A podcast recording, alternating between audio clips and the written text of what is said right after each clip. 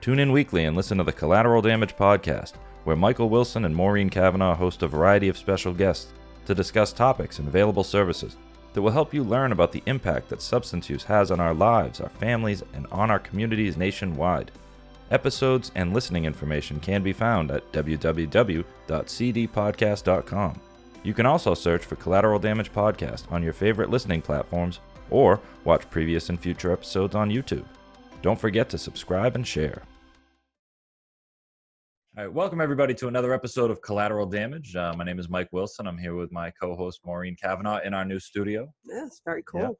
Yeah. And uh, and today we have a special guest, uh, Tricia Ragusa, who is uh, an educator or teacher in recovery. Thank you for joining us, Tricia. Appreciate that. Thank you for having me. Hi, guys. Absolutely. So um, I understand that you are you're you're not anonymous about this. That you you really like to be very open about your recovery.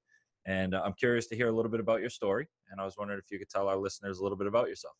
Sure. Um, I uh, came into recovery in 2015 mm-hmm. uh, after a decade long struggle with opioid abuse. Mm-hmm. Um, I was the type of uh, person who struggled with substances that everything looked perfect. Um, mm. I, I, was, you know, the career looked perfect, my marriage looked perfect, the kids looked perfect. Uh, but the reality is, it was all just crashing to pieces on the inside.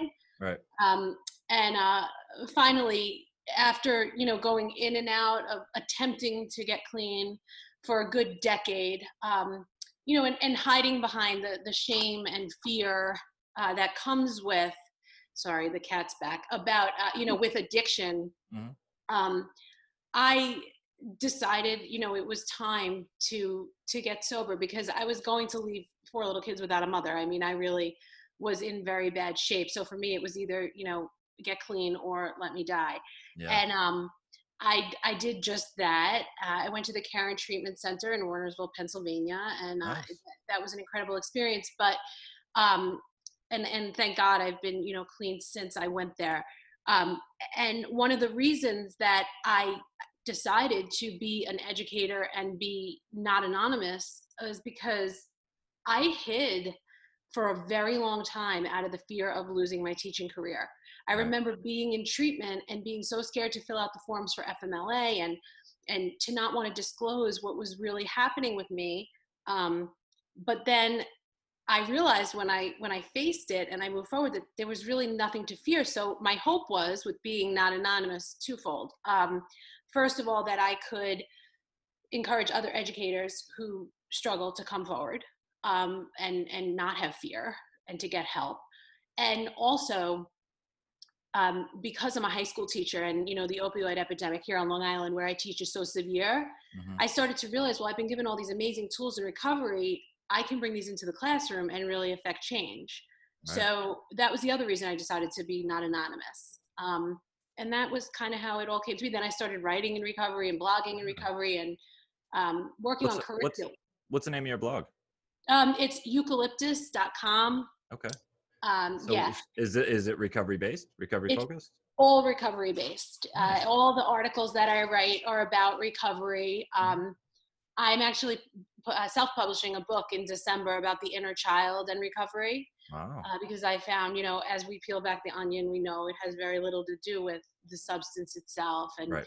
you know, it's really the trauma and yeah, the substance else. is just the solution, you know, exactly. solution to the life's problem. So right. No. So I wrote a book that's coming out in December. Okay, what's the title? It's going to be called. It's it's my it inner child. Title? What? Is it a working title or do you have it? No, no, I have it. Have, it, okay. um, it's going to be called Calm Down Titula, which is that's my inner child. Okay. Um, and it's all she's personified. Uh, it's written based on sessions with my Gestalt therapist where I learned to personify. You know, sometimes people personify their addiction. Mm-hmm. Uh, this is the personification of my inner child, and that's her name. That's what they called me as a kid. Um, so that's where it came from. Um, and the whole book is written on sessions with my Gestalt therapist, and it just you know i connected the inner child to and and tried to convey the importance of healing the inner child and you know to stay sober. So. Wow. It's really That's interesting. Exciting. you know tricia as as a teacher myself i'm really i was interested right from the first time we started talking about how you made that um kind of that leap you know to come out as someone in recovery as um in, in, in teaching in a school district because there i would you know i understand that you might be afraid of the repercussions Mm. i mean there shouldn't be repercussions right but reality is reality Yeah. and uh, did you experience any of that Um, you know, uh, d- d- being in a high school, it- they're not, it's like high schools are notorious for the teachers being just as bad as the kids with gossip. So I definitely had my fair share of people talking about me. mm-hmm. Um, but for the most part, it really, you know, I don't think my administration, I'm going to be honest, I don't think my administration or um, the district is really paying all that much attention to what I do. My colleagues know. Yeah. Mhm. Um, and for the most part, it has been a story that has been celebrated. Uh, people have been really supportive. And I cannot tell you, there goes my light, the amount of teachers that I have had that have come to me and asked me for help. Yeah. right Uh, that's what happens Right, exactly, with you know their own struggles with substances. Well, I think that's that's probably the most important thing. I mean, I know that being anonymous for somebody that is maybe a little nervous that everyone's going to find out is one thing, but for the folks of us that are out out front, you know, wear it like a badge. It's it's inspiring. You know, it's inspiring to see other people, you know, overcome that fear and you know with uh, with FMLA and stuff like that. You know, I think a lot of people in your situation probably don't even know that it's better for them to come out up front and say, "Hey, I've got this issue," and go address it um, and be like, hey, I was trying to hold it together, but I couldn't. Um, I really need to go get some help. I need to take a few weeks off and go get some treatment and come back. That that's actually you, you have a better chance of keeping your job and your life than if you wait for someone to find out or catch you and then be like, okay, I guess I'll do it. Because if they catch you, you got a better chance of getting fired um, or having some real issues. So it's it's inspiring to see somebody like yourself uh, and and all the other people who are just like, you know what, I got this thing, I got to go take care of it, and to actually Right. take the time and go away. So. and and I think to prove that you know recovery is not. I think I think the point that that a lot of people miss is that it's really just a it's an invitation to like this much more incredible existence in, in my opinion because it's taken me on a path that i never could have dreamed of i ran the new york city marathon this yeah uh, congratulations I, like That's I, I huge. was not a runner Yeah. but um, I ran with uh, Caron Runwell, which is they they scholarship people to treatment. Yeah. Uh, so all the funds go to Caron and to get you know getting people that can't afford treatment treatment. And um, so I I was lucky enough to run with them, and we had an incredible story. That their uh, director of women's care, the woman that checked me into treatment, Mhm. I hadn't seen her since. Actually, ended up being on my Runwell team Oh and wow. we ran the whole 26.2 together. Hmm. So, well, let's be honest, it was run and walk because by the, by the end of the 14 miles, we, we, were- we were dying. So we, you know, we, Yeah. we were walking a bit, uh, but we had the best day and it was such an incredible story. And I thought, you know, Caron actually put us on their Facebook page and stuff and shared it because it was like, you know, recovery takes you on this journey that you could never dream of. hmm Um, I think we come into life with our own plan, and then obviously, you know, our recovery and and our connection with other people really just puts us maybe on a different path. I didn't think I'd be doing what I do today uh, when I got well. This just became my path, and right. a lot of it is you almost feel like an obligation to speak out and speak up and tell Oh, the people who are stuck that you know you can get unstuck. That there's you know yeah. it's it's worth it. Mhm. and you can thrive you Yeah. know and, and then Exactly. you get like wild things that happen to you too because like that you that you would never have dreamed of if you weren't on this path i my own sponsor um her name's karina delia she's she's very not anonymous also so i can use her name she and she gives me permission to and because um she had an incredible story of of abuse uh teenage pregnancy homelessness uh, addiction Mhm. you name it. And then six years sober, lost her leg in a um, motorcycle accident. Wow. And she went on after that with no bitterness in her spirit to sponsor over 200 women. Wow. Um, and she came to me about a year ago. She was my sponsor, and she said, "Can you help me write my memoir?" Mhm. And it was just this incredible, incredible moment where you know the teacher becomes the student, and we wrote her memoir together, and that's also Wow. coming out in December. It's uh, "The Truth Will Set You Free." Um, so she's got an incredible story also. So these are the things that come in recovery that you would never imagine.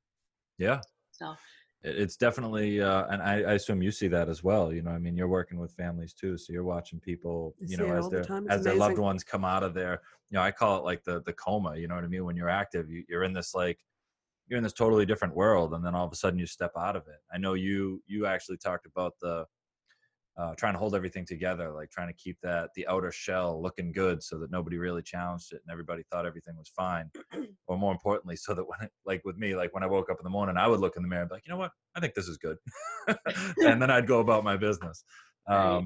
but you know once that once that starts to break down it's it's like you just get stuck in this it's like is it ever going to get better than this? Uh, could it mm-hmm. ever be better than this? Like is this as good as it gets? And you know when you get well and come out of that even yeah. for the families like like i yeah i think i've just accepted this is the way my loved one is and um, i don't know it's just it's it's it's amazing to see someone come out of that and then actually find a purpose in life when previous to that their only purpose was to get high and lie about it I think that you can say the same thing about families, though, because when they start speaking up and speaking out, mm-hmm. and, and, you know, because as soon as you start to talk about it, people come out of the woodwork to ask you first. So, you know, what did you do? What should yeah. I do? Do you know anything? Because there's such there's this desperate need to connect with people, whether you're the you know the person struggling or the family that's struggling, mm-hmm. and um, coming you know talking about it makes it easier for other people to get help and for other people to realize that there's sometimes there's there's an answer to this and right. there's hope out there and um, if we don't talk about it nobody knows there's hope that's true so you're inspirational running the marathon too yeah. i think that's amazing it i is. really do I, you know it's funny i just spoke at the high school where i taught when all this happened it was like a year um, i had left the year before and um, i was very surprised that when my daughter's addiction became public no one reached out. Mm. So, um, you know, and that's what actually started Magnolia and started all the things that I'm doing now because I felt like this is not right, that I needed to change this. But um, so that's why I was so curious about what kind of reaction you got in the school, what kind of reaction you got from parents, because I, I know that I got no reaction. no reaction at all although there was lots of talk like you said it was like the rumor mill was but kids in the town know that i'm um, I'm able to get them help and they come to me. And the, when I spoke, there were very few parents, unfortunately. There were one or two teachers, and there was like, I don't know, 70 kids. Wow. Yeah. Which was kind of amazing because, you know, we think we're hiding something. We think that there's not, that the people don't know what's going mm-hmm. They know what's going on. They're losing their older, fr- their, their older brothers and sisters are losing friends. They're seeing people go. And in too many cases um, they're losing family members right.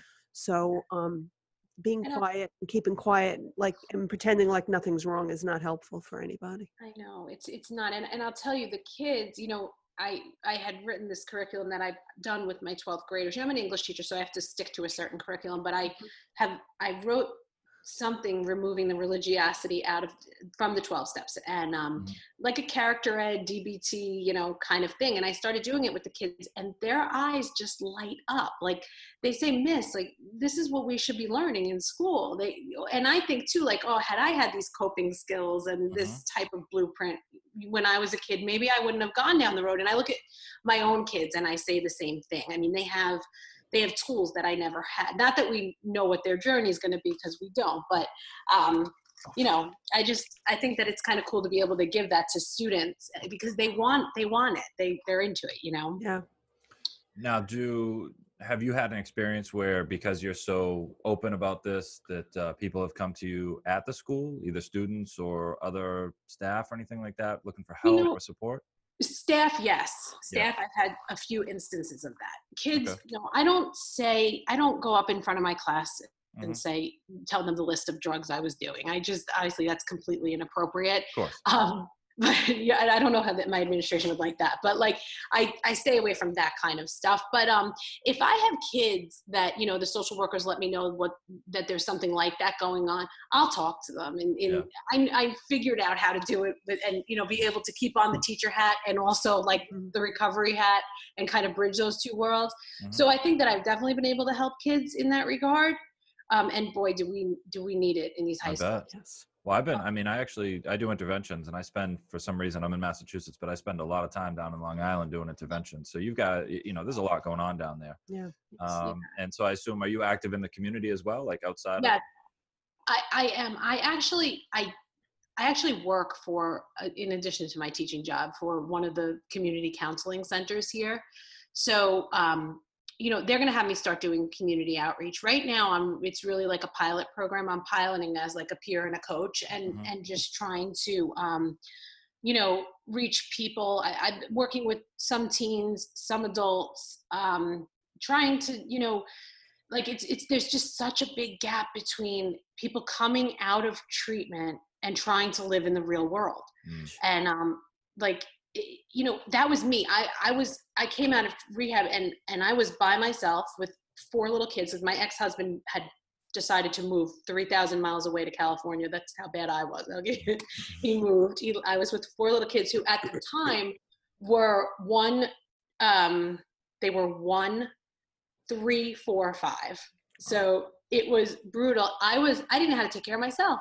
I was newly sober. I remember just crying in the middle of my kitchen like how do i take care of these four little people if i can't even take care of me so Mhm. like that's like what i'm really trying to help people with is just that like that in between because between treatment and, and life there's a Mhm. big hole Mhm. so Yeah, well, that's the that when I was saying earlier about kind of coming out of that coma. You know, that's how I felt whenever whenever I came out. I came out at you know 21, and it was like I got sober at 21 because I came out of out of prison, and I was like, I came out, and everyone's like, all right, so now you need to behave like a 21 year old. I'm like, well, what's that look like? You know, and then I was I what got is that? sober again at 25, and I'm like, so what's going on in my life? They're like, well, you have a kid. I'm like, oh damn. You know, and they're like, you have debt, and you know, you've got a criminal record. I'm like, oh man, this is awful. you know, and I came out of it came out of it at 30 they're like oh you have two kids you know you've got more debt you know you've you've created more criminal record for yourself it's even harder to get a job now and so every time i came out not only did the people around me and myself included expect me to behave at that age appropriate level but also to be able to handle life's responsibilities at that point which i was not Right. capable of Right. doing so mm-hmm. you know to your point it's that that gap treatment of coming out of the treatment bubble sober ready to take on the world and being able to come out and take on the world sober and the amount of time it takes to prepare yourself and that's you know and, and recovery i always say requires adulting and we Yeah. don't like to adult like No. you know the, those bills that are piled up those whatever the legal char- issues you know with, it was for me that was so overwhelming because i had been you know taking my bills and shoving them in a drawer for however many years so Mhm. when i came out of treatment i was like oh you i have to deal with this got to But, open the like, bill drawer I- and I remember my therapist saying, "Well, you're ahead of the game because a lot of people just throw them right in the garbage. So at least Yeah. you were saving them." the circular file. yeah. Yeah. I was filing my unpaid bills. I, I shred them so i can save more of them in a bag right.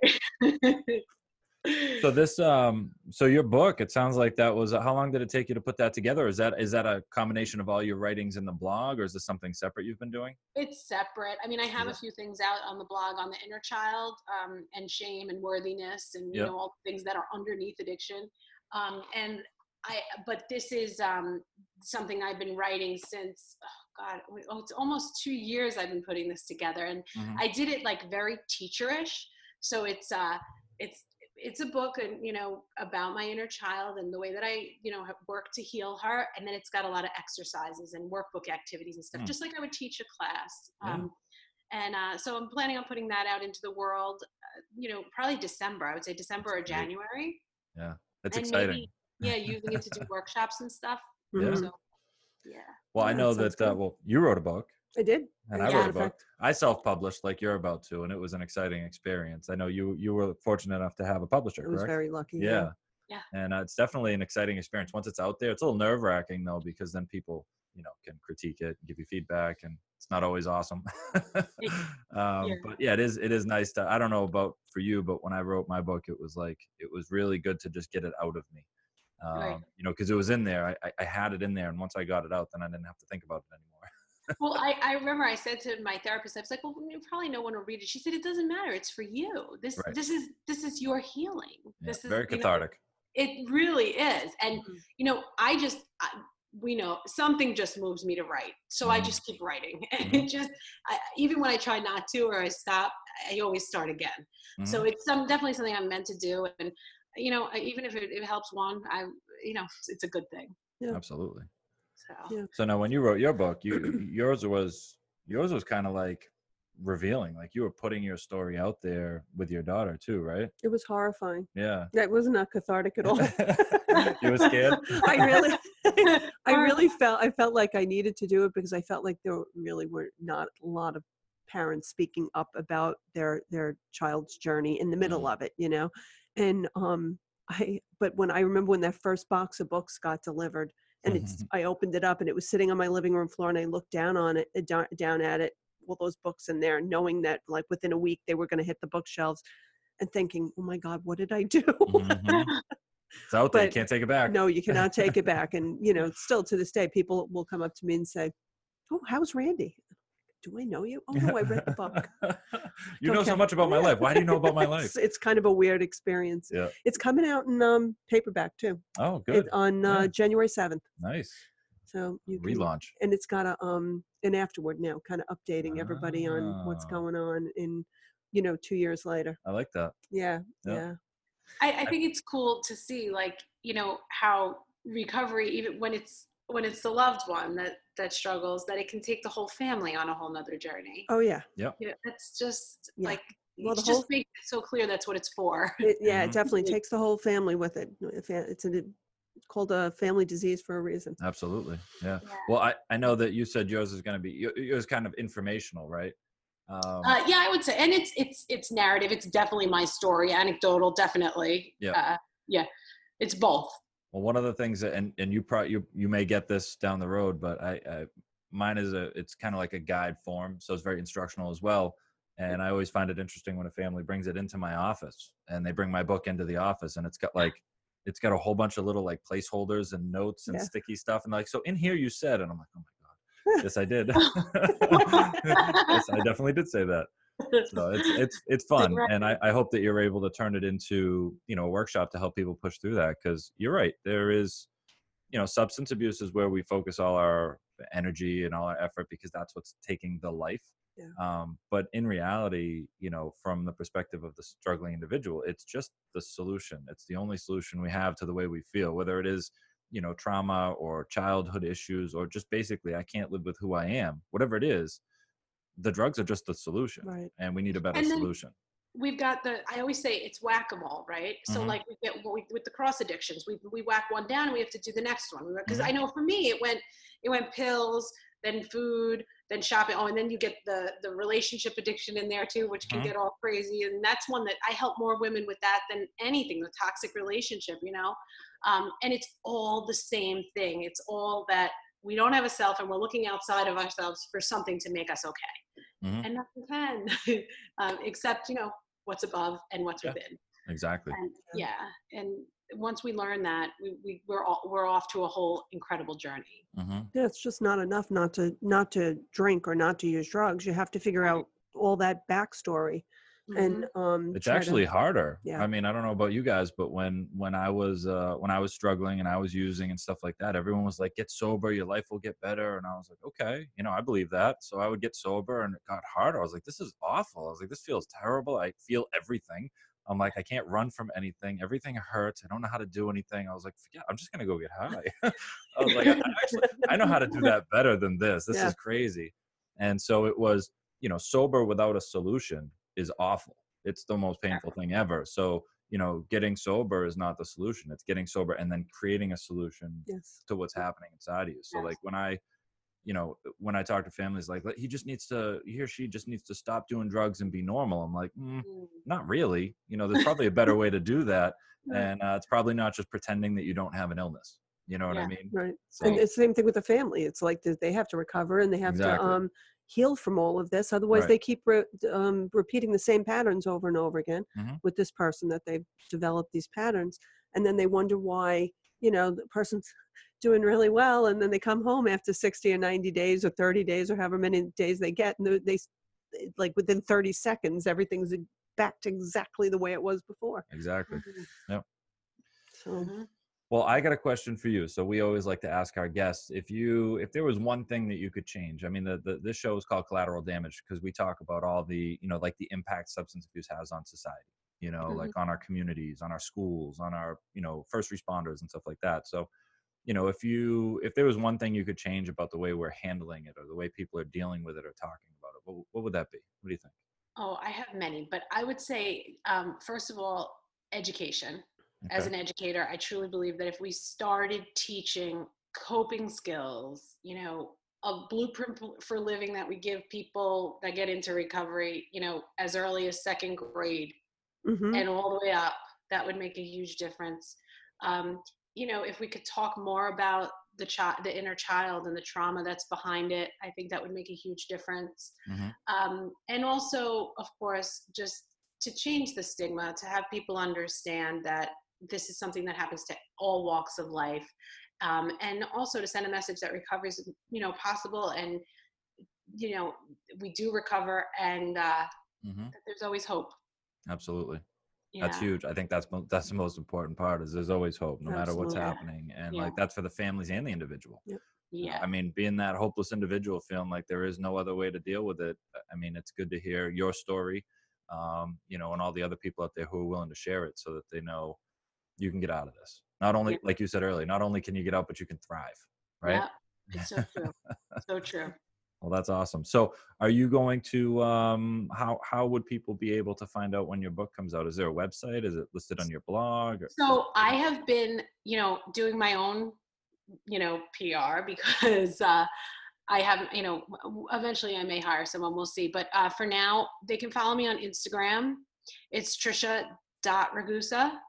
Okay. Um, the other way is my website is you-calyptus, Y O U dash C A L Y P T U S dot com.